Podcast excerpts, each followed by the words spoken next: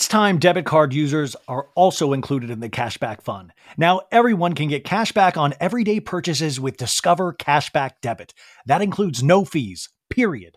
Check out transaction eligibility and terms at discover.com/cashbackdebit. Discover Bank, member FDIC. Rebag is a luxury resale marketplace. They have a curated collection of investment-worthy bags, watches, and fine jewelry. Each piece is carefully vetted and verified by experts. You can buy and sell finds from the world's top brands, including Hermes, Chanel, and Cartier. Head to Rebag.com to get 10% off your first purchase with code REBAG10. That's Rebag.com to get 10% off your first purchase with code REBAG10. Now streaming only on Disney+. My name is Taylor. Welcome to the Eras Tour. Experience Taylor Swift's record-breaking Eras Tour. Does anyone here know the lyrics? Ruben! Taylor Swift, The Eras Tour, Taylor's version. With 4 additional acoustic songs. Now streaming only on Disney+. Welcome to So Bad It's Good with Ryan Bailey, the podcast where we cover all the pop culture we love to hate, from the classic reality TV moments of the past and present to the latest Daily Mail headlines and everything in between. We'll dive into all the infamous and notorious messes you can't stop watching. I'm looking at you, Jax Taylor. I'm your host, Ryan Bailey.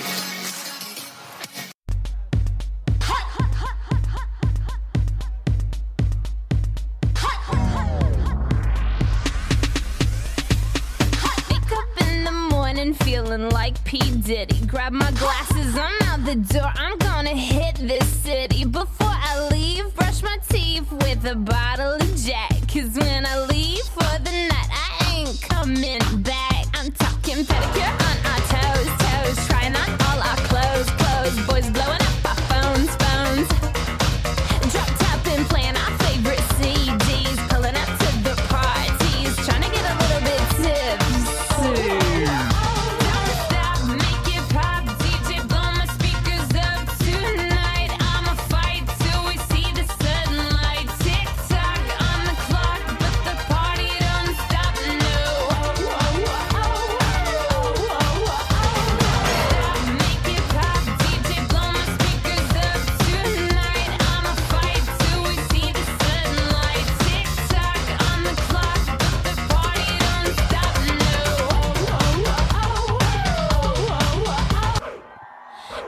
You'd ever hear me say it's how I picture me with you. That's all you'd ever hear me say.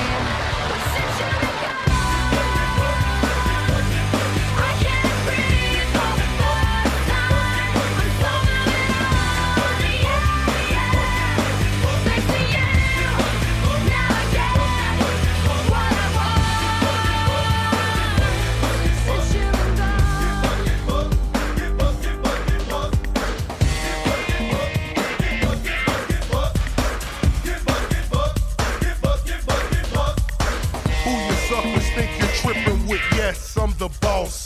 745, white on white, that's Rick Ross. I cut them wide, I cut them long, I cut them fat. I keep them coming back, we keep them coming back.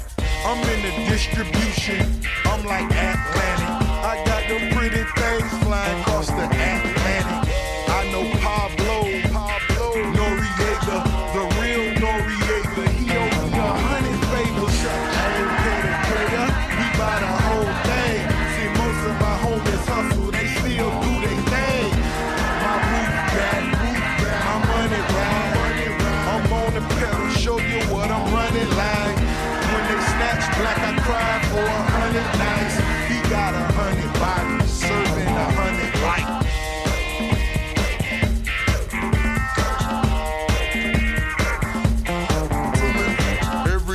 Hustling.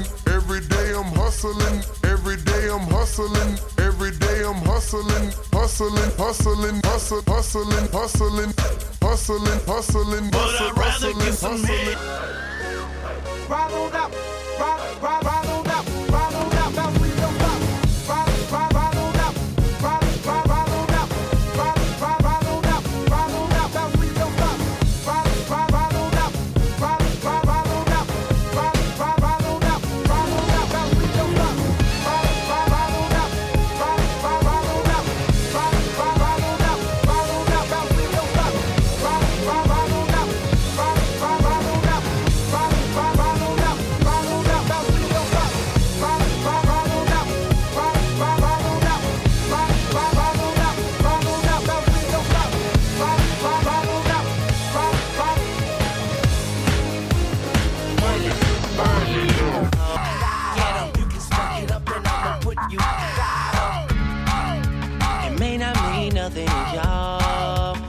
understand nothing was done for me, so I don't plan on stopping at all. I want this shit forever, mine, ever mine, ever mine. I'm shutting shit down in the mall and telling that girl she the one for me, and I ain't even planning to call. I want this shit forever, mine, ever last mine, name ever. First name greatest, like a sprained ankle, boy, ain't nothing to play with. Started off local, but thanks to all the haters, I know G4 pilots on a first name basis. In your city, faded off the brown, Nino. She insists she got more class, we know. Swimming in the money, come and find me, Nemo. If I was at the club, you know I ball, chemo. Dropped the mixtape, that shit sounded like an album. Who'da thought a countrywide tour be the outcome? Labels want my name beside an X like Malcolm. Everybody got a deal, I did it without one. Yeah, nigga, I'm about my business. Killing all these rappers, you would swear I had a hit list. Everyone who doubted me is asking for forgiveness. If you ain't been a part of it, at least you got to witness.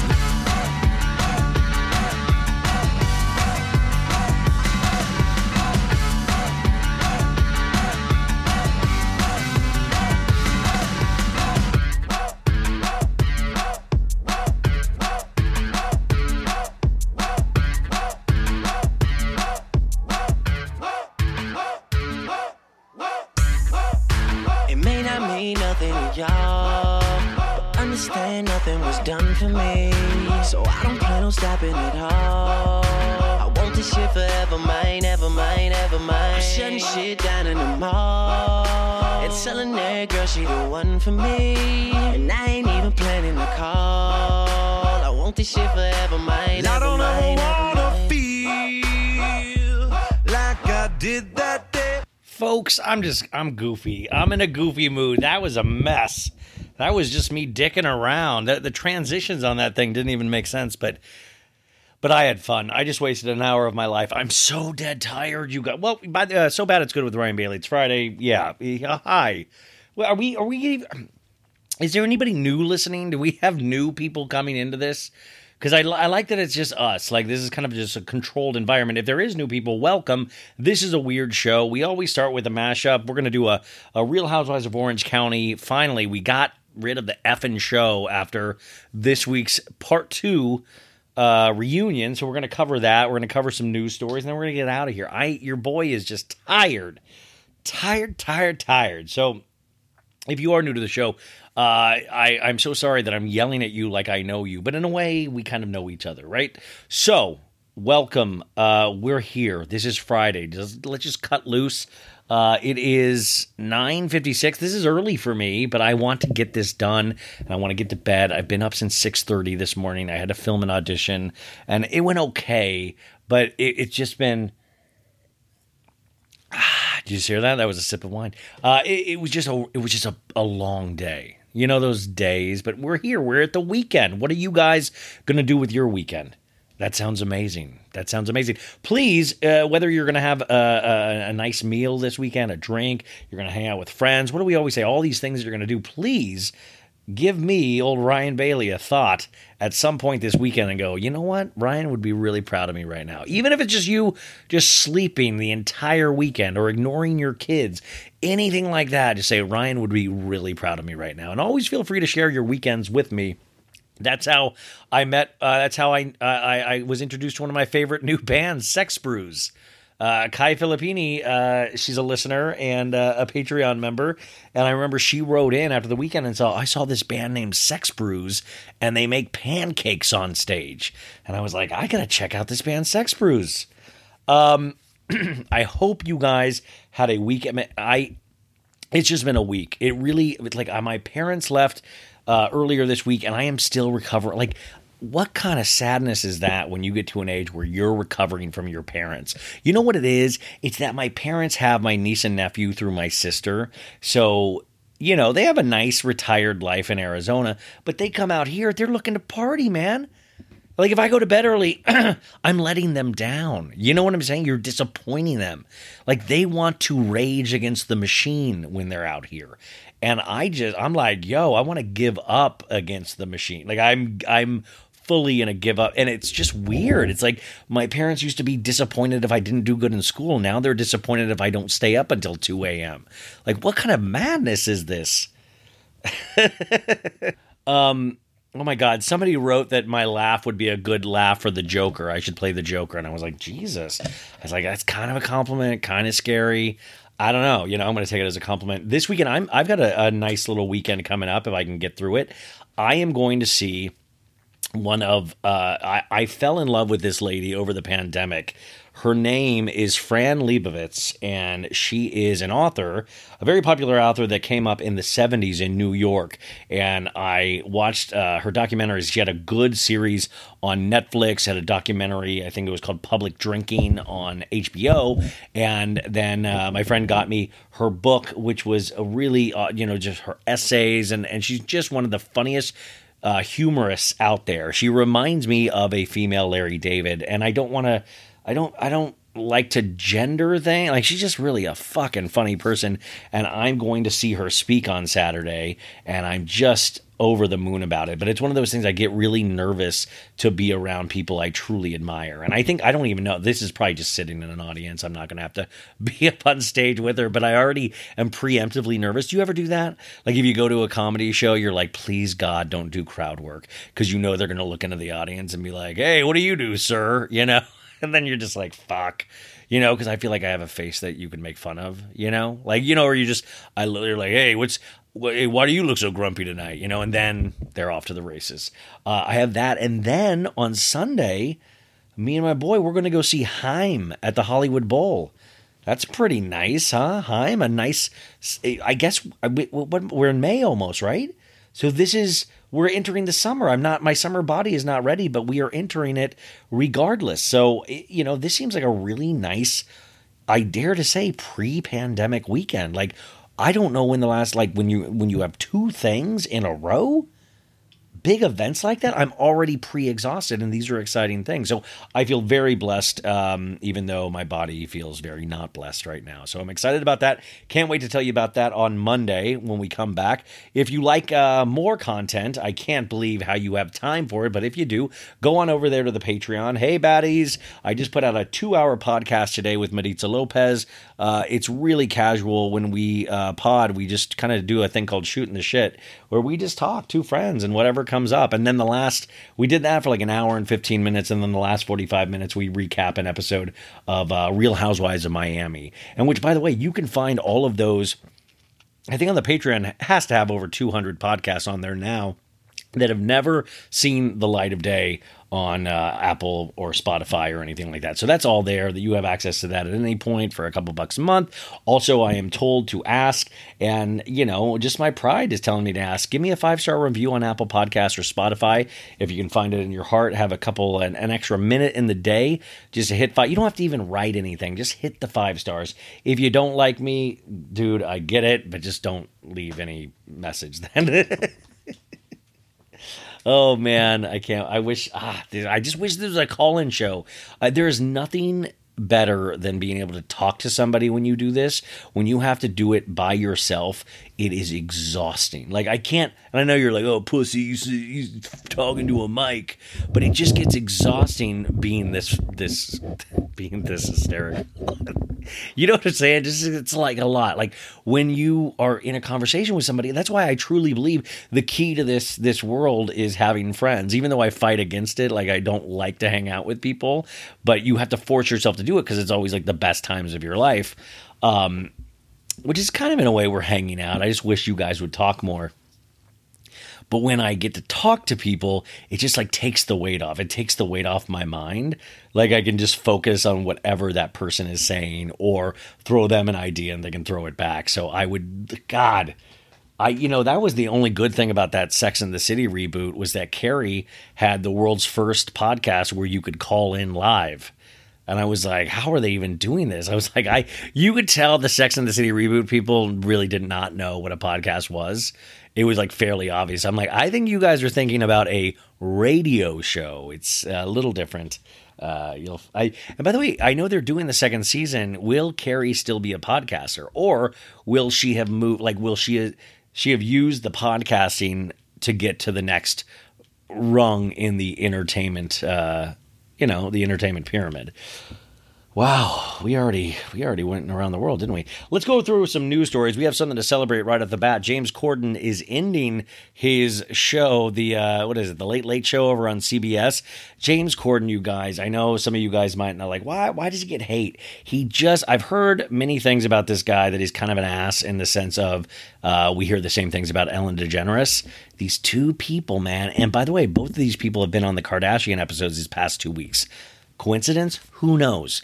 But he just is an ass. And he's always popping up on LA streets singing carpool karaoke or dance. Like, do you ever see that viral video that they did for that movie, Amazon's Cinderella or Sleeping Beauty or some bullshit?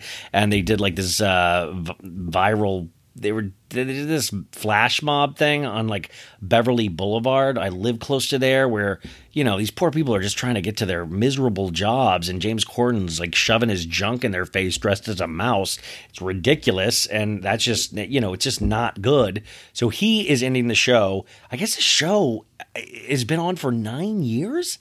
It feels much longer than that. No, I was shocked that I was like, no way, it's been on 9 years. But he is leaving. He says, he always thought he'd do the show for 5 years and pass the torch to someone else, but he just kept cranking. When he pulls the plug, he'll have hosted for 9 years. Very successful show. This carpool karaoke, everybody seemed to have loved it. I'm just not a fan, because I just don't like people that are secret assholes. I know that sounds crazy, and you guys know my Ellen DeGeneres story personally was that my first headshot photographer in Los Angeles, this lady Alexandra Hedison, this is when you got headshots in black and white, and I remember I showed up at her apartment complex off of Wilshire, and fucking Ellen DeGeneres is like out her door. And I was like, I didn't put it together they were dating yet, and then fucking Ellen like looks me up and down and scowls at me. Fucking Ellen DeGeneres scowls at me.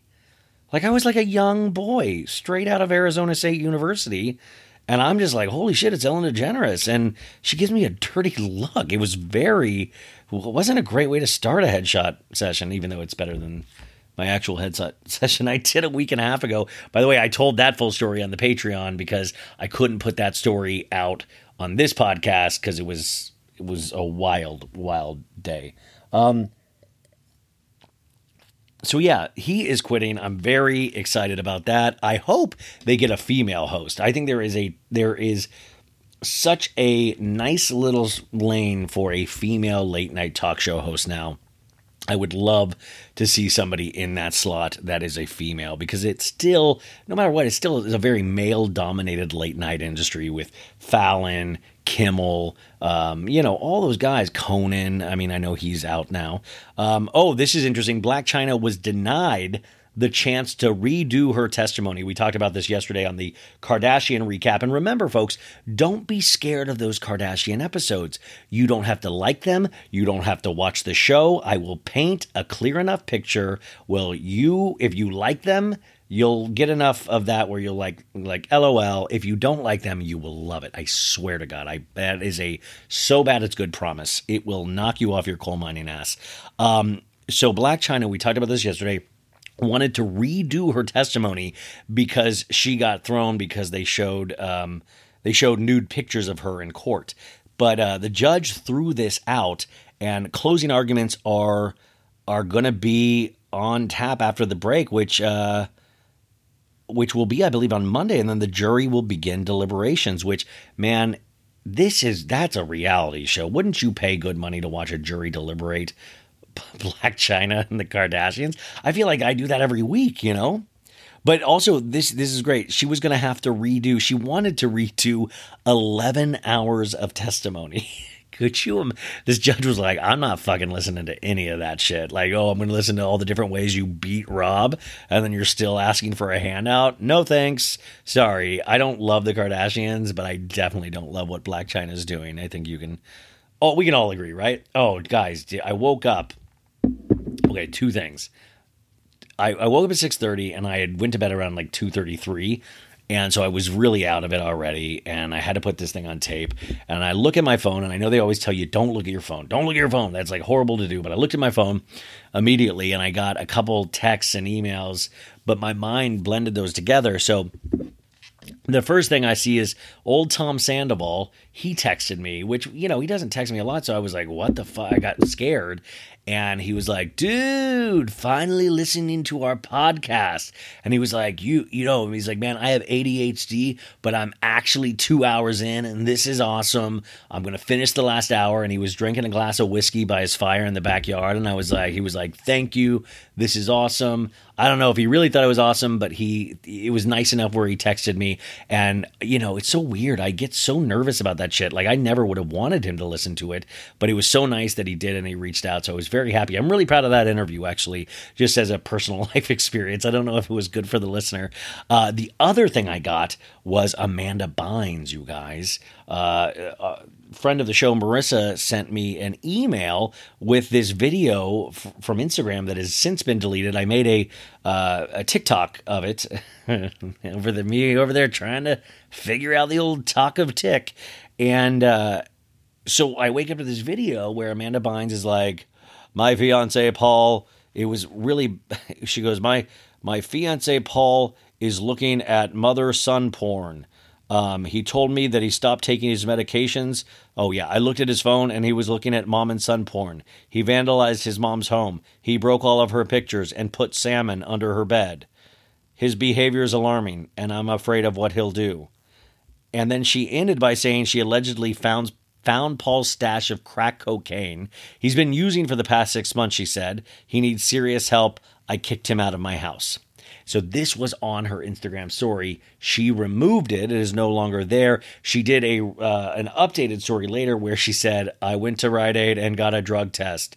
It turns out he is not on crack cocaine. And then they were spotted kissing in the parking lot. Now, this is all very alarming, sure. And the main thing I'm worried about is the salmon under the bed, because I've actually done that and it doesn't end well. But this is just... Dude, she just got out of the conservatorship. I gotta say, I'm worried about those kids. I don't think I'm the only one. You know, it's just, you know, it's one of those things. And then Paul, the cops came, and then Paul accused Amanda of taking his Adderall, and that she was the one out of control. I don't know. And it's one of those things where you get so exhausted of, like, I'm not exhausted, like that sounds petty, but there is an exhaustion level of Amanda Bynes where I'm like, I don't know, Amanda, figure it out. Like, do you ever get that way with celebrities where you hear about it so much and you're like, I have my own life to lead. I wanted you out of the conservatorship. I thought it was a good thing. And now it's like, come on, man, pull it together. I think what happens, though, is Amanda, and she's gone on, you know, she has mental health issues. She really does. She needs medicine. She needs to be helped and watched and, you know, not trapped or anything like that, or, you know, but there are things that she needs to deal with. And what really scared me about that whole message, though, was the crack cocaine element of it, you know, because first off, if it's just totally not true at all, what a horrible thing to throw at your partner, what a horrible accusation to put out there in the press. But secondly, if it is true, usually, you know, you don't, I just, I've been around people that have used drugs, and you know, a lot of people do hide them. But in this situation, what my fear is that they were doing crack cocaine together, and they have been. I sometimes think with Amanda Bynes, she laughs at being able to use the press and kind of put out this skewed message, and kind of gets a kick out of not using us, but of fragmenting the truth or the reality of a situation. I don't know if what you guys feel, or if you've even thought about it as deeply as I have, but it's something to keep an eye on. It's just such a fascinating, tragic story that I hope ends, you know, in a happy ending of some sort. Let's see here. Fallout, not any fallout, but I'm still thinking about that Kanye West bringing the hard drive to Kim. It's just still on my mind of, you know, you guys, if you didn't listen to yesterday's episode or watch the show, basically the premise was that Kanye took a coach airplane flight. He sat like all the rest of us peasants on a Spirit Airlines flight or some shit, and he got the back row, and he flew from New York to L.A. to meet Ray J at the airport and then get the laptop and personally bring it back in a coach seat to New York on the morning that Kim hosted Saturday Night Live. Like, we see this, but there's just so many details that are missing. And in this day and age, why have we not heard from the guy that sat next to Kanye West and Coach? Why have we not heard from that guy? Like, come on, dude or ma'am, step up. Like, please, I want to hear from you. So Bad It's Good wants to hear from you. I don't know. What's your price, man? Maybe I can crowdfund this interview, because this guy, I would love to know what Kanye was doing that flight. I want to know if he was talking to the guy or girl, if he was rapping, if he was sleeping. Like, there's so many options. And also, why did we not get one photo of Ray J meeting up with Kanye at LAX? Come on, there's not one photo of a shitty piece of luggage being handed over. That was the other creepy thing, too, if you noticed. It was a shitty piece of luggage. And I was like, God, do I need to go to a Goodwill store and get a shitty piece of luggage so I can try to do a funny video based on, like, throwing a laptop into a, you know, just the whole thing. The more I think about it, the more questions I have, which is kind of like anything in regards to the Kardashians, right? Let's see here. Should we just get right into OC? What other stories do I got? I feel like I have a lot of other stories, but I'm soups tired. I'm so tired that I just said soups. I'm soups tired. That's just horrible, you guys. Let's see. What else do we got? Luann this week. Thank you, Countess Luann, for being on. Let's see. Parent update. We did that. Oh, this is sad, guys. I talked to you yesterday about Jax Taylor, and he is selling his used clothes under Jax's Closet on Instagram. And I did a video about it. I talked about it on the podcast, and I might have, I don't think I did this personally, but you never know. He has closed up shop. The statement from Jax's Closet is, it is closed. Jax's Closet, they sold all they needed to sell. So rest in peace, Jax's Closet. If you go there now, I believe it says, it was only a few things, but I sold everything I wanted to sell, ! Thanks for shopping. Now, this thing, Jax's Closet, was so riddled with spelling mistakes that everybody was almost positive that it was Jax doing this. And a lot of people have sent me screenshots before he locked comments, because a lot of people were just calling Jax out. So like an example of this, this is from Reddit. He was selling Nike Jordans with canvas with red swoosh. But Jordan is Jordan, and he put it in quotations and said Jordons. And then somebody wrote, why is Jordan's in quotations and spelled wrong? Are these authentic or knockoffs? Brittany had one too, I guess, but she shut hers down as well. And I guess she only had one post, and it was liked by Jax's Closet, and it was a leopard stroppy satin leopard print cowl midi. And I think stroppy is meant to be strappy. It's so good, you guys. And Brittany, I guess, didn't even include the size in the one that she put up for sale. You know, these people, you know, they share a brain between them. I'm joking. It's a joke. Calm down. They're doing much better than I am. I swear to God. This was the other good thing. That I swear to God, Reddit, like, I was sent a bunch of Reddit screenshots, and this is from the Vanderpump Rules Reddit. I want to give proper credit, posted by an Ashleen Stargarian. I don't know if that's your real name, Ashleen. It's beautiful. And by the way, I try to not, I don't ever poke around on Reddit, because it's my nightmare. You know, like, you just, like, I just don't want to ever be on Reddit, like, personally, or just even talked about on Reddit. It truly scares me. So this post says, Jax's Closet still not run by Jax. But now it seems like Jax forgot what account he was logged in as and just posted a tour of Cruz, that's his child, Cruz's room that he meant to post to his personal account. She says, this is truly the gift that keeps giving. And then she kept updating an update. Cruz's room tour was promptly deleted on Jax's closet account a few minutes later. And then update 2, Cruz's room tour video that was initially posted to Jax's closet is now posted to his personal account. But Jax's closet is still not run by Jax, it says. Update 3, the fake Britney's closet account appears to be deleted now. But, I guess that was a fake account.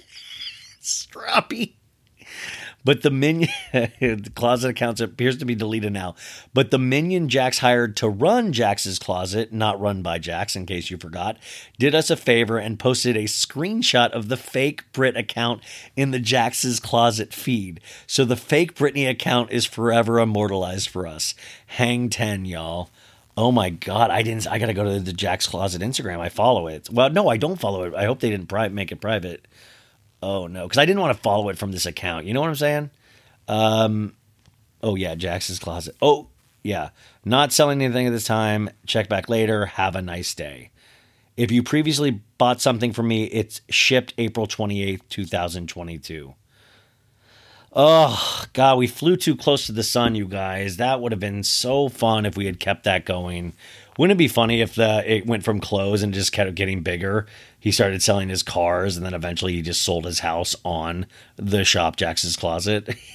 He's just Oh, I can't say that. Nope, I'm not going to say that because that is mean. I'm not that person. But I was also saying it would be funny if that... No, I'm not going to say it. Damn it. I'm just saying it would be funny if Jax sold extremely personal options. Or if you all of a sudden like, this is that tape that Faith... this is the tape that Faith taped me having sex with her in front of that old lady. $100 or best offer. Oh, my God, you guys. What a week. What a week. Let's see. Oh, I wanted to tell you, Sutton, I don't know if I mentioned this on Wednesday. I actually had an interaction with Sutton Stracke, I'll say. Are you guys getting ready for Real Housewives of Beverly Hills, May 11th? We're going to do recaps. It's going to get nuts. You want to get nuts? Let's get nuts. Everybody is ready. I'm ready. Let's do this. But anyways, I pleaded. I usually don't plead, but I pleaded in an Instagram story. I said, Sutton, it's my birthday. Please come on the podcast. And then Sutton DM'd me. And she said, happy birthday, I'll say. She didn't say, I say, but happy birthday, da, da, da. And she was really nice. And I said, hey, whoever, I don't know if this is Sutton or whoever runs this account, I just want you to know I'm a big fan of Sutton's, and you have full edit control if you come on the podcast, da, da, da. And I was out to dinner with my parents, and I was like, sorry, I have to take this, or I have to write this, keep checking it. And Sutton goes, are you kidding? It is me, I'll say, it's Sutton. And I was like, oh, cool. I just know you're busy. Yeah. And I said, hey, the podcast, come on, think about it. And then she wrote back some other stuff. I'll read it to you at some point, but she never answered the podcast question. And I'm like, damn it. It's like, I hate this. And I didn't say this to her. I was like, I said, I ride hard for you, Sutton. And I always have. And I said, I've seen the first episode and I support you. And she goes, I haven't even seen the first episode. I say, don't tell me anything about it.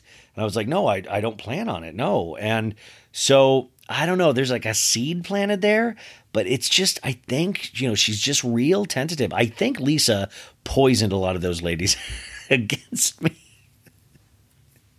Lisa and Erica poisoned those ladies against me. I get it. See, I get it. I just think the Sutton, I could do an actually decent interview, and also just a reminder, when I do these interviews, I try to be as nice as possible. I don't like to be nasty to them. They took the time to come on, and I genuinely am excited, but I'm never going to not tell you guys the truth or how I feel about things. You know what I'm saying? Even though it will potentially lose me jobs. Man, you can just tell I am beat. I am exhausted, and that is so sad. But it's not. We had a great week. We did 4 shows. We're good. I'm talking to myself right now, you guys. I'm trying to decide if I'm going to have a mental breakdown or not. Real Housewives of Orange County. We got through an entire season. So remember, during the pandemic, I said, no matter what, you can say that you got through a pandemic. And that is a huge, that's a monumental thing that not a lot of people can say that they did in their lifetime. And I kind of take the same, I have the same mentality about Orange County. You guys got through another season of Real Housewives of Orange County. We did it together. We recapped every stinking episode, and some of them really did stink. It truly ended on a whimper rather than a bang. I think there was a lot of key elements that are there, and there's a lot of key elements that are not. What I do think, and I don't want this, but I think Tamra lucked out. I think Tamra will be back. Unless they go a completely different way, which I think they should go the way of New York and take a 2-year hiatus and do Real Housewives of Orange County legacy potentially and then new. I just think that, this is a money-making entity, and usually they want to kind of just churn these things out. Whether they're good or bad sometimes is even besides the point. We're worried about that more than that sometimes. Remember, they're there to sell soap. They're there to sell commercial time. So... And by the way, this season was not horribly rated. And by the way, New Jersey was kicking ass. The New Jersey ratings kept going up this last month. And I just thought that is wild. Like, I like Jersey, but it was, really good ratings. So good for them. I'm really curious to see the Atlanta ratings this Sunday. Reminder that it is on. Also, you guys, HBO, the second part of The Way Down, that Gwen, that religious lady that died in the plane crash, HBO Max had the first part all the way back in like September, or like it was a long time ago. And then the second part was supposed to come out in like January, and now it finally just came out this week. So that's out there if you guys know what I'm talking about. I finished the Abercrombie and Fitch. I finished that documentary today that's on Netflix, which was okay. It was all right. I just never shopped at Abercrombie, so I didn't realize how homoerotic those catalogs were. Like, Danny and all those guys will be like, yeah, I just waited for that Abercrombie catalog. I don't know. Like, what was wrong with it? I just never, because I know they showed nude girls too, and I wish Walmart had put out a catalog like that or something. Walmart was just beefy guys going like, "Hey, we got $20 jeans," but there's just too much good TV, and I had to watch Real Housewives of Orange County 2.5 times this episode, so I'm just frustrated because I was like, I still haven't watched the first 2 episodes of 90 Day Fiancé, the new season. Like, what is going on in the world? It's too much. I need less to go on in the world so I can just sit and watch TV. So the reunion starts, and they say just a glorious thing. They say, tonight, the Real Housewives of Orange County reunion concludes. And that's always just great. I actually keep a list of every television show I watch and movie I watch and book I read. I keep this list. And I don't do single episodes anymore. Now I'll just write Real Housewives of Orange County, season 16, full season, and I'll just put that in there. So one of the exciting things for me is that I get to write in my list. I get to have another number with another thing I watched. I'm weird. I don't know if that's considered what that is considered, but I get weirdly obsessive about things I like crossing things off. I like to-do lists in that sense. I like clicking things. I don't know if it's considered OCD or not, but there is just something I just really like putting it in the book.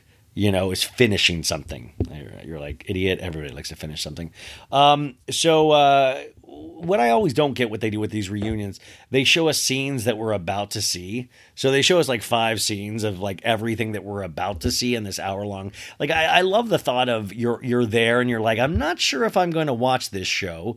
It is the last, who just stumbles upon the second part of the Real Housewives of Orange County reunion and goes, I've never seen this before. Maybe I'll give it a chance. I really would like to know what's going to, the next hour is going to be like. And they're like, oh, thank God they put those 6 little clips. I will definitely stay tuned. or, wow, I don't know anything that they're talking about. I'm just going to keep going. Like, you know, it's like I don't sometimes get that. Last week, was there any big revelations? I don't know. It was Bolton, you know, and I'm just going to say this off the bat. I see a lot of discourse online, you know, like, oh, well, Noella did so good. She fought with all of those people. Fuck that. I don't like Noella. I could take her or leave her. You know, if you want her there, great. Let's see if she can assimilate. I you know, everyone's like, oh, look how gangster that is. She fought with literally everybody but Shannon. And it's like, it's not really gangster, you guys. Part of it, it's like a game of Survivor where you learn to even use people. Like, you use people to, you know, you act even like if you're evil, they'll act like you're friends with them so you can use them for things. Like, Noella just gets everybody to dislike her. It's not a superpower. Like, we might like it because we like conflict, but realize it's not going to have legs. She's not going to be able to keep going unless she pivots and gets some friends. Nobody wants to shoot with her. They talked about in the reunion tonight, you know, there was a whole month where these girls weren't even returning her texts. They were just tired of her. And as entertaining as that might be for us, it doesn't give the producers a lot to work with. So I don't know. We'll see. But I think it is left open for all of these ladies to come back. I do think, and this is going to be another potentially harmful opinion, I think Gina needs to go. I do. I think it's time. I think she acted like a big idiot with the Shannon stuff this season. And it's not that. I just think it's run its course. I think Emily can do good without Gina. Like, I think Emily should stay. And I actually think that would be good. I think it would actually get Emily a little out of that Gina bubble. I think Emily's really raring to go. Emily calmed down a little bit in the second part of the reunion. In the first part, she was all over the place, remember? But I would love to see Emily without Gina there. But Gina, I think, I don't know. It just doesn't add up for me anymore. I think she's a very nice person. She seems like a very nice person. It just doesn't seem like it's working. I don't know what you guys think, if that's totally off-putting to you, but who knows? I just don't think she had a great season. So we start off where we ended last week, where Shannon is yelling. Gina and Shannon are like at each other's throat, and Shannon's like, "There are multiple times I have gone above and beyond for you, Gina, and you have the audacity to say to you that I don't have any friends? And I don't have any friends? That is the most gross, egotistical thing to say." Like, she's really getting the opposite of fun, Shannon. And Dr. Jen is like, well, I mean, no, Gina didn't mean it, old cement leg. She's like, oh, no, Gina didn't mean it like that. And Gina goes, you know what's mean-spirited, how John talked about me, your boyfriend, John Jansen, talked about me, how he spoke to me. And then we get a flashback of that scene where Shannon's telling John Jansen about what Gina said. And John Jansen, you know, he's like just buttoned up rage. He's like, fuck Gina, fuck her, fuck. I'm John Jansen, man, fuck her. She's not your friend, fuck her. We're moving on, fuck her. And she's all just like militant. And it is really, you're just like, damn, they do have hot sex, you know? He's like, let me see those tatas. I'm John Jansen. Shannon, it's me, John Jansen. I want to play postage office. Because she always does those postage commercials. I'm going to be a mailman. And you need things delivered now. I'm John Jansen. If you're a wine lover like me, I'm going to let you in on a little secret. I found the most personalized wine club that has amazing wines and exclusive perks. It's called First Leaf.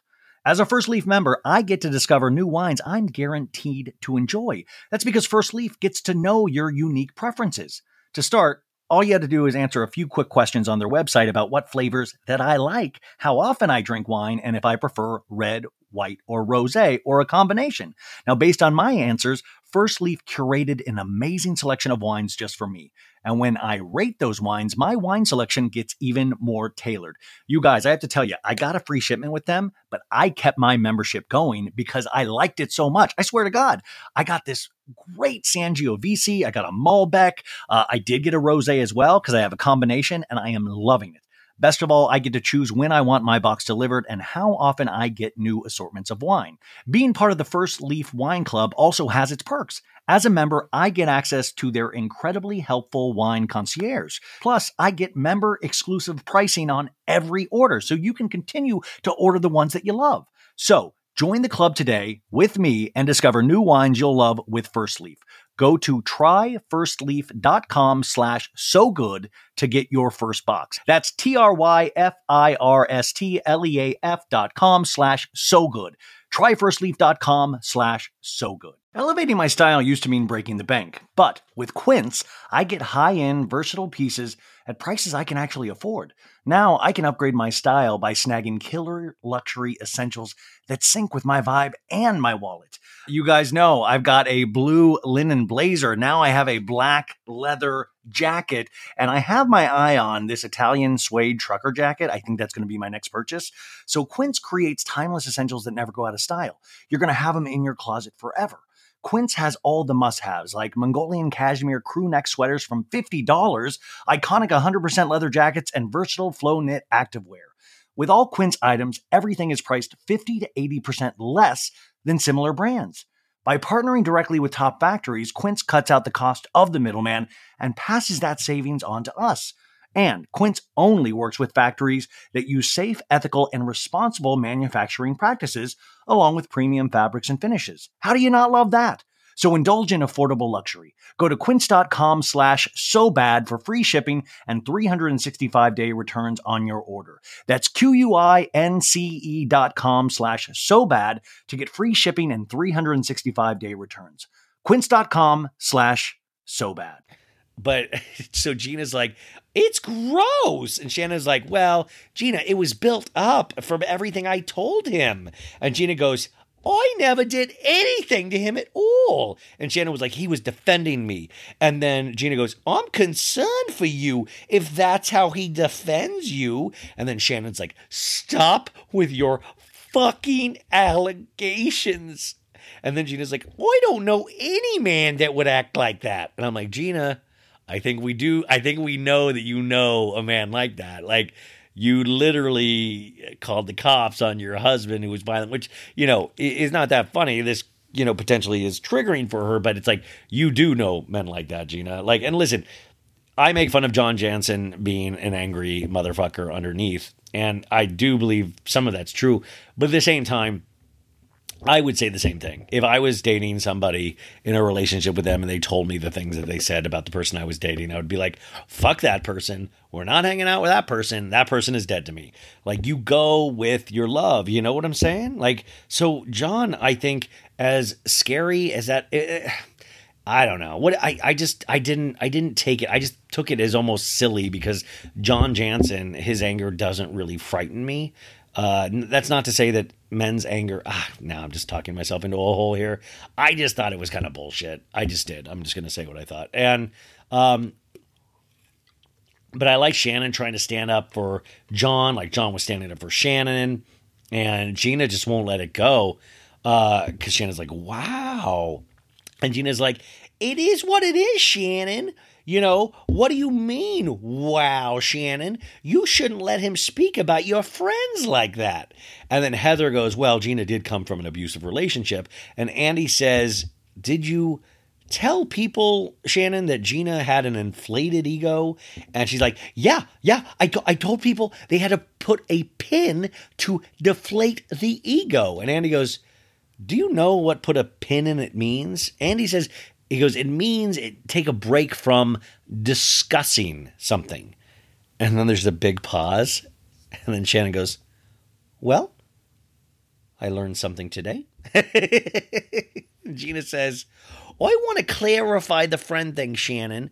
You know, and Shannon's like, you were laughing at me at the finale party. And we get a flashback of Emily and Gina making fun of Shannon bringing friends to this party. And Emily's like, oh my God, are those hired friends? And Shannon goes, that joke was hurtful. And Shannon says to Emily, she goes, hey, don't walk on eggshells around me. I'm tough. And everyone laughs, right? Even including Andy. And Andy goes, well, it kind of sounds like you aren't tough. And then Shannon goes, well, if you knock me down, I get right back up. And Shannon, just also to clarify, like Andy, that is not, that's resilience. That's not necessarily tough. That's resilience. Andy says, you know, what it sounds like Shannon is saying that you guys can't be in the same room with each other, or you'll try to be in the same room with each other and that's it. And Gina says, you know, Shannon, if I joke on you and that's a bother on you, I can work on that. And I just love that Gina considers herself a comedian. You know, I'm the funny one. Shannon apologizes for John to Gina. She's like, well, I know he was not happy with that moment. And he says, Shannon, you'll be happy to know that I'm putting a pin in this. And now we move on to Noella's segment. And Andy's like, she was fighting with everyone in the group. And it was like Noella versus everyone is the segment. And there's a whole clip package of Noella getting into it with Dr. Jen. And then Noella getting into it with Gina. And then Noella getting into it with Emily. And then Noella getting into it with Heather. And we see that one scene out in Cabo on the beach where Noella's like, I'm a bisexual, biracial, liberal fucking woman that lives in the OC, so just watch it. And you're just like, you are like, I'm sorry, man. I mean, listen, I almost kind of want Noella to have a second season to know if I'm right or wrong, because I kind of just get the sense that this is who she is, and it's not even just a bad year. She's just like this always. But I'm willing to give her the benefit of the doubt and just say roughest year of her life, and that's why she acted like a flaming asshole. And like just really just oddly snooty. I love underdogs, and that's not what this was. I can tell you that with certainty. That is not what this was. Shannon goes, well, there's no Shannon that Noella got into a fight with. She got into a fight with the other girls, but no Shannon. And Andy says, you know, the bad blood between you and Dr. Jen, Noella, was pretty instantaneous. Dr. Jen, what was your image of Noella, you know, coming into the season? And Dr. Jen goes, well, she came off pretentious to me. And Noella says, well, you were throwing gasoline on the fire to you know, you were at Heather's party and you were just savaging, throwing Nicole under the bus. You're a shit stirrer, Dr. Jen, Noella says. And I'm like, what? Like, Dr. Jen, you can call her boring, but I don't know if she's a shit stirrer. Dr. Jen is like, Noella, you make stuff up. You're like a child that makes stuff up. And now I've heard this from a couple different people about Noella, and you got to watch that. It's what I was talking about yesterday, is like, you got to have people play by some sort of rules. You can't just let people, if we're allowed to say and just make up shit that is not true, then we'll never have, you know, like, we need clarity at a certain point. There needs to be right and wrong. I can't have gray, you know? Andy says, well, you were hating Dr. Jen because she tagged you in a poorly lit Instagram picture. What's the deal with that pic? Which is just hysterical. Remember, that's what happened. Dr. Jen, I guess, tagged Noella, and you know, Shannon goes, well, Noella told me that people, you know, they get offers to get free treatments done by a med spa, and Noella already had worked on a med spa, so Dr. Jen had tagged her in her, you know. And Heather goes, just untag yourself. Noella says, well, I never had that happen to me before. And I just didn't want to be associated with her business. From what I hear, it's just not good. And Heather's like, don't talk about other people's business. And Andy says, Heather, explain your problem with Noella. Why do you hate her? And Heather's like, no, I don't hate Noella. I heard her call me a fake bitch and that I'm a narcissist because I had pictures in my podcasting studio. And Andy goes, well, I have pictures in my studio, but I am a narcissist. And then he goes, everyone here is a narcissist. The cameras are there. We're here. I think it's safe to say we're all narcissists. Noella says, you went out of your way, Heather, to make me a liar. And Noella goes, you are a liar. And Heather goes, the grass is green, the sky is blue, Noella is a liar. And then Noella goes, "Don't make me say it, Heather. I don't want to say it. My hands are shaking. My voice is shaking." And everybody's like, "Say what?" And they're all like screaming. And we go to commercial. We come back and they're like, "What is the accusation here?" And Noella's like, "The Nicole James lawsuit. I was on the other line with Nicole." Remember Nicole James from the first couple episodes of the season before she backed out, you know, the lawsuit with Terry Dubrow. And she said, "I was on the other line when you called Nicole, and it was a botched surgery that she got a lot of money out of Terry for." And Heather goes, "Pause on that. You cannot hurdle accusations that you don't understand. Now, I have to explain to you, when you get a settlement from a doctor, it gets reported to the medical board. Everybody knows it." And then Noella's like, "Well, but then there are NDAs in place." And Heather's like, "No, I'm telling you, it's 1,000% not true." And Andy says, "Yeah, I would have to assume you wouldn't be trying to get Nicole on the show." And Terry definitely wouldn't want her on the show if that was the case. And Andy also goes, "Heather, I know you're wealthy, but don't, and Heather goes, "Oh, yeah, I mean, I know everybody knows we're wealthy, but don't you think I would remember signing that check?" Noella says, "Well, I'm sorry. I was listening to my best friend tell me something." And I like when Noella really throws around the word best friend a lot. Like Bronwyn was her best friend last year and Nicole was her best friend. But remember, like when Nicole was on, Nicole like literally was like, "I don't want to talk to you anymore." Like, "I don't like you," you know, like I don't think Nicole was her best friend in any sort of stretch of the imagination. I don't think that.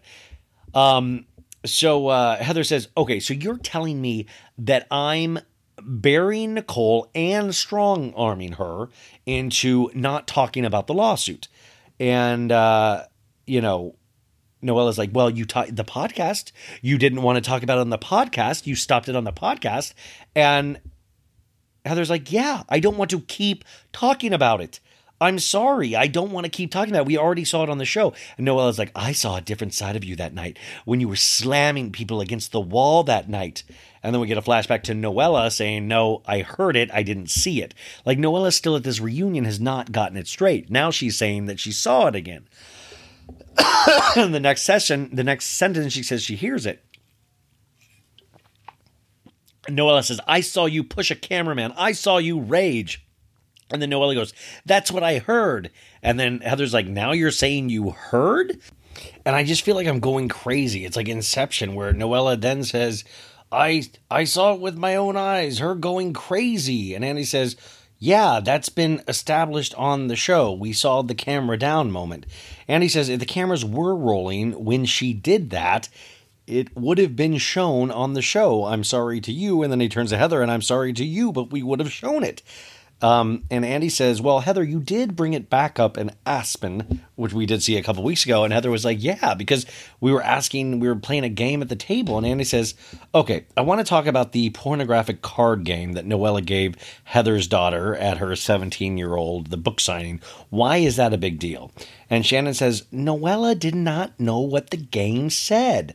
And Noella said, "And I would think if Heather was such a good enough parent, she would have had her daughter not open it up in front of her Catholic friends." And, Heather's like, "Don't you dare bring up parenting around me." Noella says, "You're treating me like a sexual predator. What are you putting out into the universe?" And Heather's like, Noella's like, "It's not pornography." And Heather's like, "Merriam-Webster would beg to differ."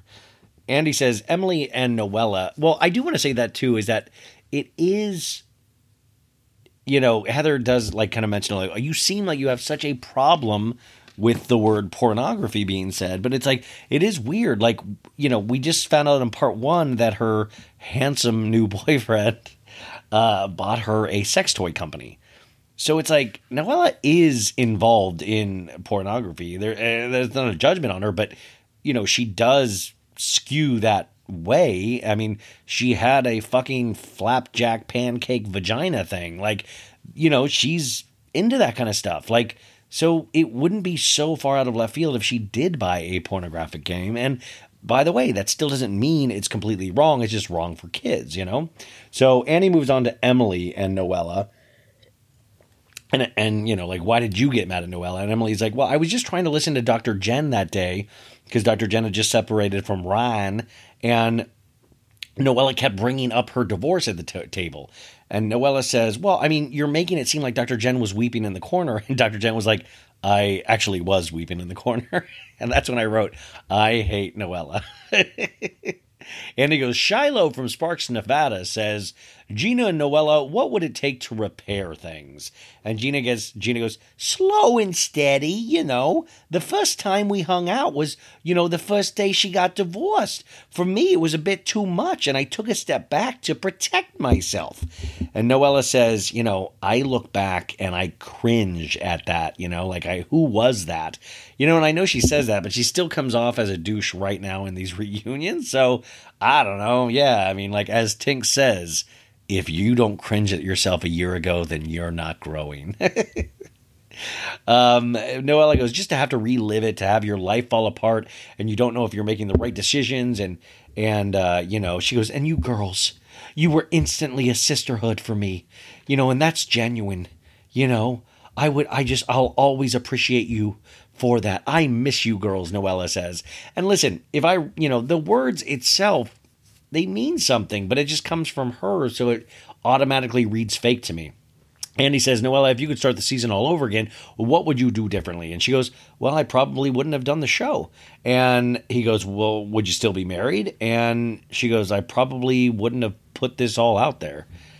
So, you know, I think that's interesting, you know, but isn't that interesting too, of just how life, you know, for every action, there is a reaction, you know, and these things, it is weird. Like, obviously she'd been trying to get on the show for years now, but it's just so weird when we get the things that we think we want, and then they just don't come true. You know, like we you know what I'm saying? Like, it doesn't always, just remember that. Like, I know that I hate making big grand statements off of a Real Housewives of Orange County reunion episode, but you know, the things that we think that we want, remember when you get them, they sometimes don't turn out what you thought they would be like. And sometimes they can harm other aspects of your life. So the early 2000s was a breeding ground for bad reality competition series. From shows like Kid Nation, CBS' weird Lord of the Flies style social experiment that took 40 kids to live by themselves in a ghost town, to The Swan, a horrifying concept where women spent months undergoing a physical transformation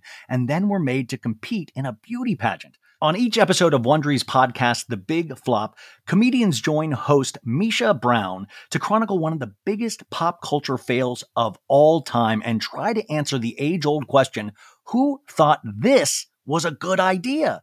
Recently, The Big Flop looked at The Swan, a competition show between women who were hoping to transform their physical appearance. The problem? The women were isolated for weeks, berated, operated on, and then were ranked by a panel of judges. Unsurprisingly, it all led to trauma for the contestants and terrible reviews. Follow The Big Flop on the Wondery app or wherever you get your podcasts. You can listen early and ad-free by joining Wondery Plus. They come back from commercial, and he's like, welcome back, I'm Andy Cohen. Heather, you took Emily and Jen out to a sauna, and Emily busted out a turkey sandwich, which, by the way, to this day, I do think that's an iconic moment. What part of detoxing does Emily not understand? And Heather says, you know, it's kind of like eating on the toilet. And then, of course, we have a flashback of Emily from an earlier season eating on a toilet. You know, that's what I'm telling you is magic in these shows, when people don't mind looking silly, you know, but they're not doing it for laughs. Like, I truly believe Emily wanted that turkey sandwich in the sauna, you know, like, I truly believe Emily has eaten on a few toilets in her days. Who hasn't? You know what I'm saying? Like, I like when people do that. You don't want to act like your best self. You want to act like yourself. So I appreciate those moments. And that's why I think the words like iconic gets thrown around, because it really is iconic. It's iconic to actually be like yourself.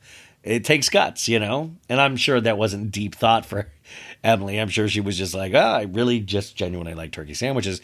But for me, it reads that way, because if not, you have people like Noella, who I think put on an act, or Bronwyn, or those type of housewives that don't truly have the courage to be themselves. And they're four different people, you know. And he asks Dr. Jen, you're a surgeon. Who's had the best work here? And Dr. Jen goes, probably Shannon. And then Shannon does a big reveal and goes, I got a facelift 5 weeks ago. And Andy's like, what? Oh my God, you pulled a Vicky. Because Vicky Gunvalson, I've talked about this many times on the show, did a facelift. And we have a clip of Vicky showing Andy her facelift scars. And he's like, no, I don't want to see him, Vicky. And Shannon goes, the surgeon called John Jansen and said, I never had to cut more out of my, he said, I never had to cut more fat out of a neck in my whole career. I love the thought that Shannon's neck fat was this guy's like high watermark in surgery. And I love that he told John Jansen, like, Mr. Jansen, it's Dr. Robbie. I just wanted to let you know that I just cut a sea of fat out. The most fat I've ever cut out of a neck in my life was your Shannon Beador. And he's like, damn it. That's amazing, Doc. I'm John Jansen. And he goes, well, Heather, you pull your hair into a high pony and you say you do that so you don't need a facelift. What do you do? She's like, Botox, maintenance things, you know, whatever makes you happy and confident, I support. Gina says, oh, I do a lot of cool sculpting. Dr. Jen says she does Botox and a lot of crap. And then we get onto a Shannon Beador segment. Andy goes, Shannon storms Beador is redefining what it means to be smooth sailing. And then we get a clip package of all these Shannon clips. And we see her going to her Eastern medicine doctor with her daughter. And the doctor's like, oh, there's anger here in the liver. And it's a horrible accent I just said. And she says, is your mommy...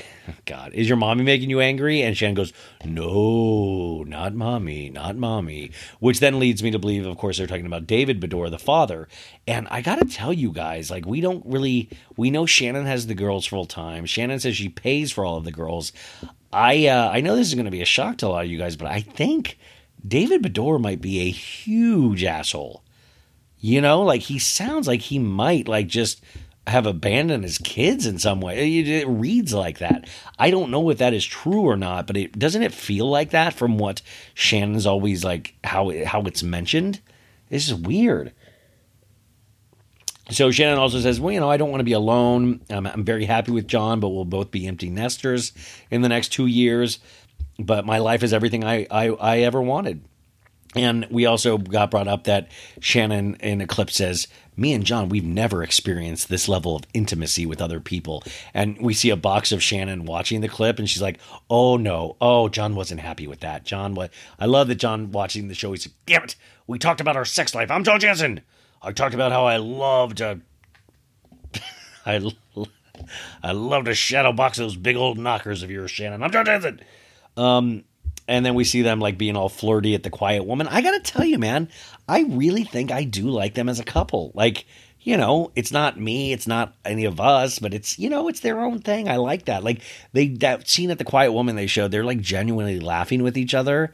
And it's like, oh, that's nice. Like two people that are actually laughing with each other that seem like they enjoy each other's company. And you're like, you know, it can just be that simple. Relationships can just be that simple, you know, or it's nice to think they can. And he says... Shannon, after everything you've been through, you're embracing life as a single mom and a businesswoman. What advice would you give yourself joining the show so long ago? And she's like, well, that you can have a life on your own. You know, I thought I was trapped. You know, I thought I just had to put a smile on my face and continue. And Heather says, you are so much more confident now, Shannon. I'm so proud of you. And then she goes, you're doing amazing, sweetie. And Andy says, you and David... You really went through it in the marriage and after. What is that relationship like? And Shannon goes, well, now it's non-existent. It's never changed. And, you know, I was just like, wow. Heather says, you know, it's so weird in a small town. You just don't run into people because they said that they don't run into each other. Heather says, yeah, this is a small town for being so big. You just don't run into people though.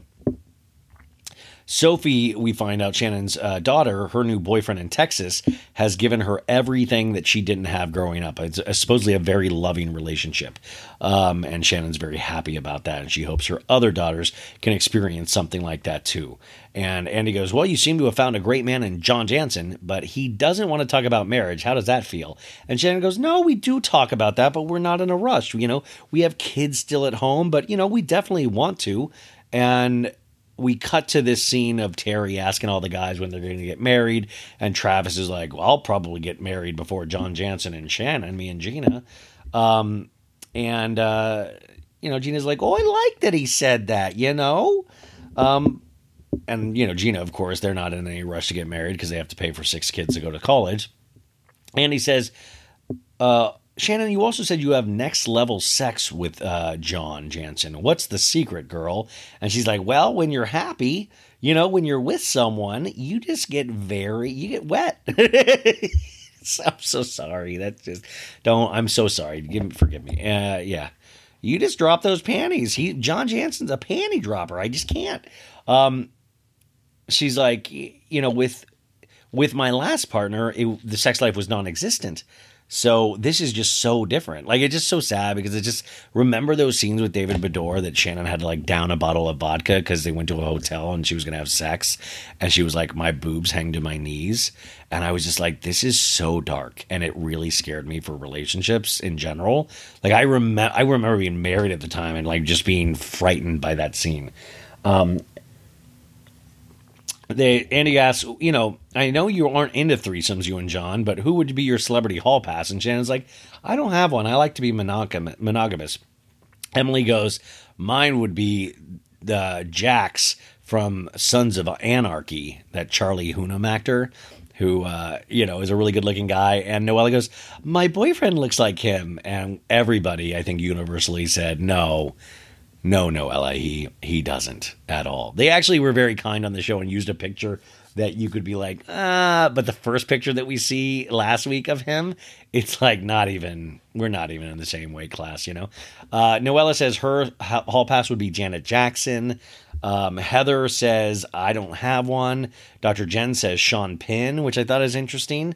And Gina goes, Jimmy Fallon, which of course, I would love if somebody was like Gina was like James Corden, Ellen DeGeneres. In a new scene, we come back from commercial and, Andy goes, much like Ryan's shirt, something in Dr. Jen's marriage was missing. And we get a Dr. Jen clip package. And, you know, it's like, I make people pretty for a living. And Gina calls her the full package. We see Mr. Puppers. And we have that scene where they're in an argument. And Ryan's paying more attention to Mr. Puppers than Dr. Jen. And Dr. Jen's like, could you put the dog in the house? And he's like, no, we're done here. We're done. No, I would like to. We're done here. And we have that scene where they all went over and Dr. Jen got wasted at the Dubrows around Dubrow's friends. And then they left and Terry was like, they're a mess. And all the rich people laughed at them. Andy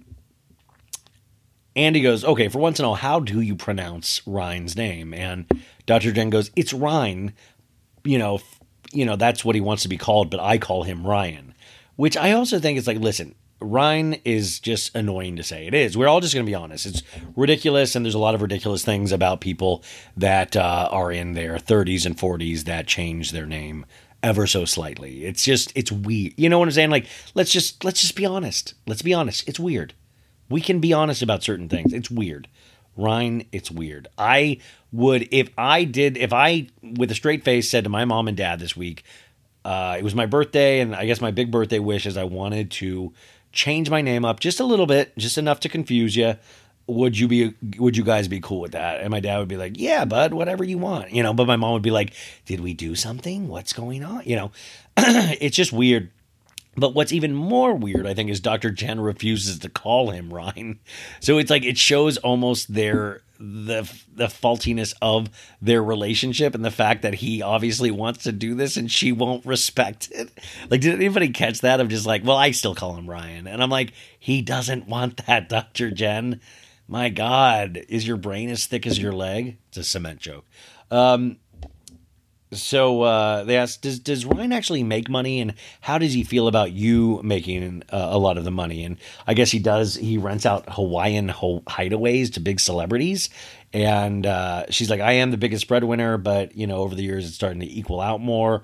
But she said, watching the show, you can just see we're in two different worlds. Andy says, well, there are some couples that credit the show for healing their relationship. And Andy goes, but he clearly doesn't like being on the show. And Dr. Jen says, yeah, he said he just doesn't like to open up in that way, and he doesn't want to not be successful on camera. And Heather goes, yeah, I spoke to Ryan on the phone before the show about a rental, and he was just so personable and outgoing, and in front of the cameras, he's just a completely different person. He's very shy and introverted. The cameras just were a lot for him. And Emily goes, you know, with Shane, it took a while. You know, he didn't want to talk about a lot of things at first. And I was like, wow, how far has Shane come? Just 7 episodes ago, he told Emily he wanted to do anal with her on camera. Like, my God, like that's quite, you know, for somebody that's shy to going like, I want to put it in your butt. That's, you know, hats off, Shane. Like, sincerely, good job. Somebody writes to Andy, it seems like he loves Mr. Puppers, the dog, more than you. And Dr. Jen's like, yeah, I brought that up on camera. Like, just try to treat me like the dog. If you can treat me at least as well as the dog, we're great.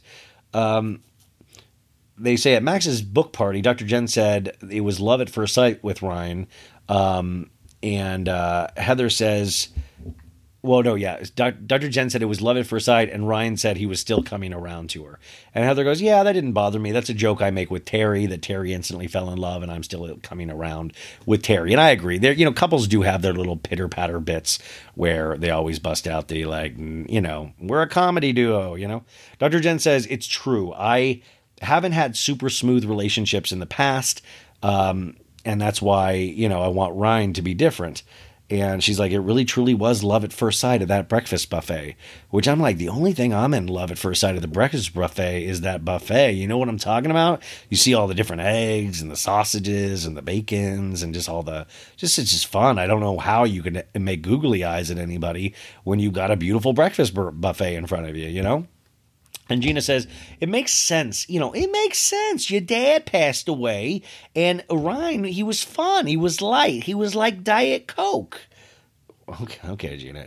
Dr. Jen says, you know, but we've made a real life. We have 3 kids, do business, 2 businesses, you know, and it came to a head. It came to a head this year. And he moved out for a little while, and it really did help create peace in the house. It was helpful. And Emily says, well, I have a good feeling that this will work out. And I'm like, wait, what is giving you that good feeling, Emily? Like, I mean, sure, why not? Like, I believe heaven exists, you know, like, okay. Dr. Jen says, I feel helpful, you know, I feel hopeful, you know, I'm hoping for some peace and some laughter, and I want to be in this again. So, and, then they're like, Andy's like, let's talk about Aspen and that bear prank epic fail. You know, they all, Shannon and Emily dressed like bears. It was dumb at the Aspen trip. Noella goes, well, I screamed. I thought it was scary. And they have footage of them getting ready in the pantry. Heather says, well, things got a little tense between you and Noella.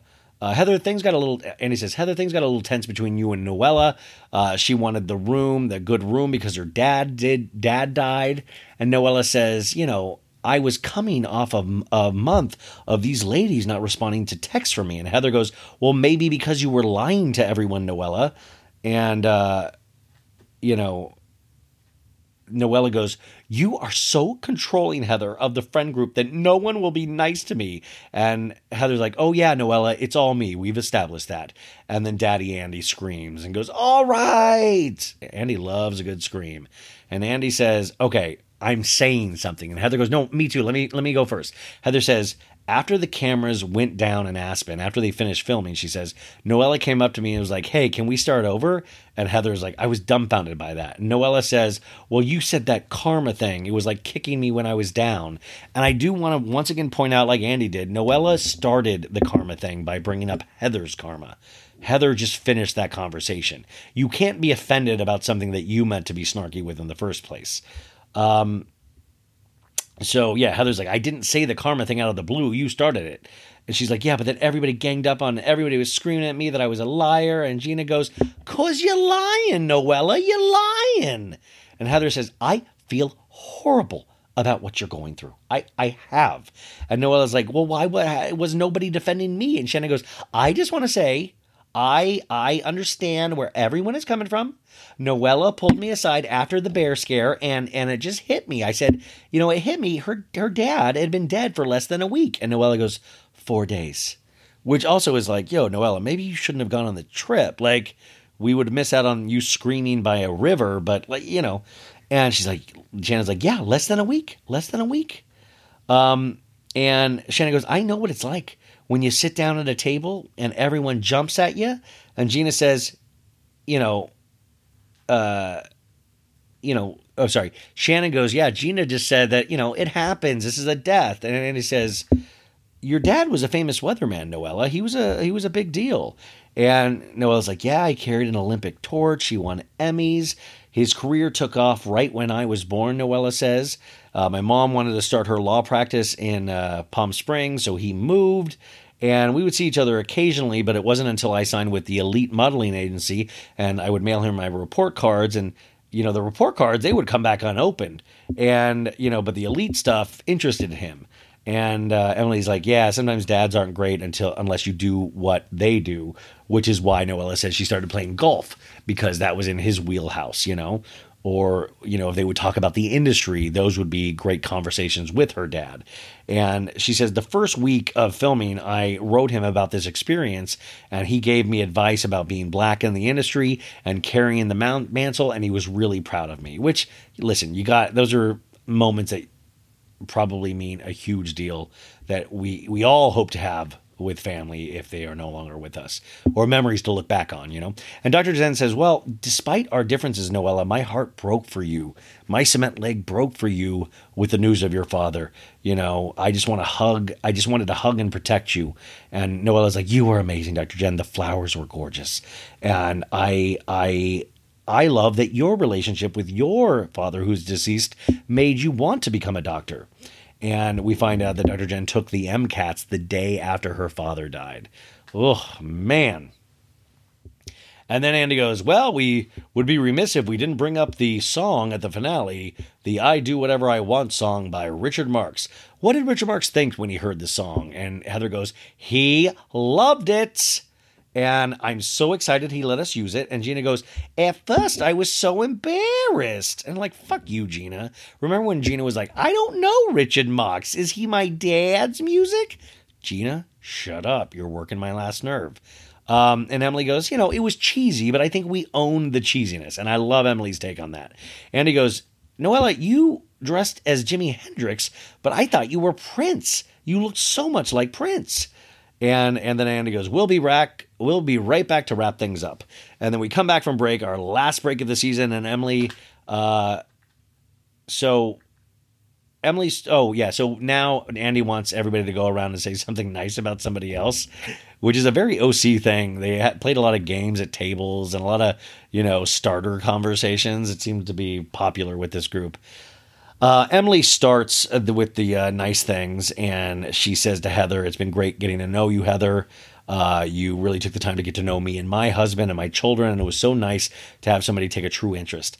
Heather thanks everyone for welcoming her back, and she said the scenes that she was able to film with her kids were just such a memorable experience that it made everything else worth it.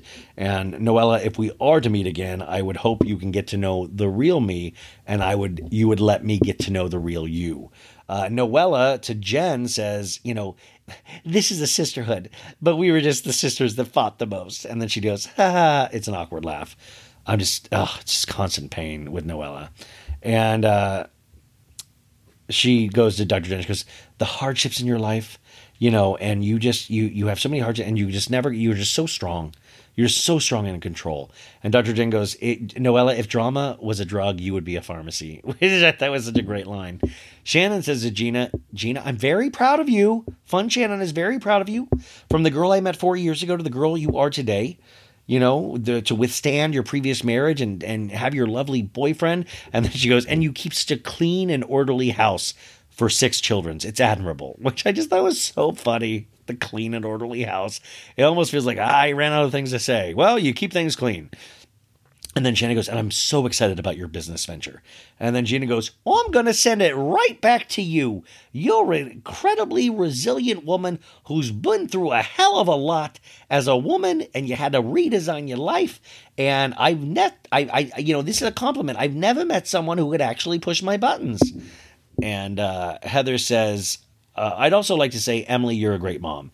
And Dr. Jen says, Emily, you're very articulate. That came out of left field. And then Andy goes, well, another season. Farewell to Sweet 16. Season 16 with a champagne pineapple toast. Noella's like, And Andy's like, Heather, do the toast. And she goes, stand tall, wear a crown, and be sweet. Cheers. We did it, folks. We made it through an entire season of OC recaps. You guys, this is our second season of OC recaps together. What did you get me? Come on. This is a huge moment for us. We did it, folks. Remember, we will be recapping the entire season of Beverly Hills, which is very exciting and coming up. So get prepared. I am mentally preparing. So, because it's going to be long nights with those folks. We're going to rock it till the break of dawn. You know what I'm saying? But you guys, what this means is that my weekend can start, even though I do have to podcast a lot this weekend, but it's different. I don't have to release shows. And I hope you guys have the best fucking weekend ever. It's a beautiful day. I hope it's a beautiful day wherever you are. I hope you get to eat something good, drink something great, hang out with your friends, dance with somebody, kiss somebody, spend some time alone, spend some time with your kids, call somebody you haven't talked to in a while, listen to something great, watch something cool, read something cool, shut your eyes and do nothing. All of that amazing. I hope you get to do some of that at least. And just remember, when all else fails, think about that you changed my life, that you gave me a purpose, and I really appreciate that. We can laugh and we can be snarky and we can be silly together. And I look forward to every one of these. And thank you for always being there for me. We will talk to you on Monday, bright and early. Bye, guys. Betches.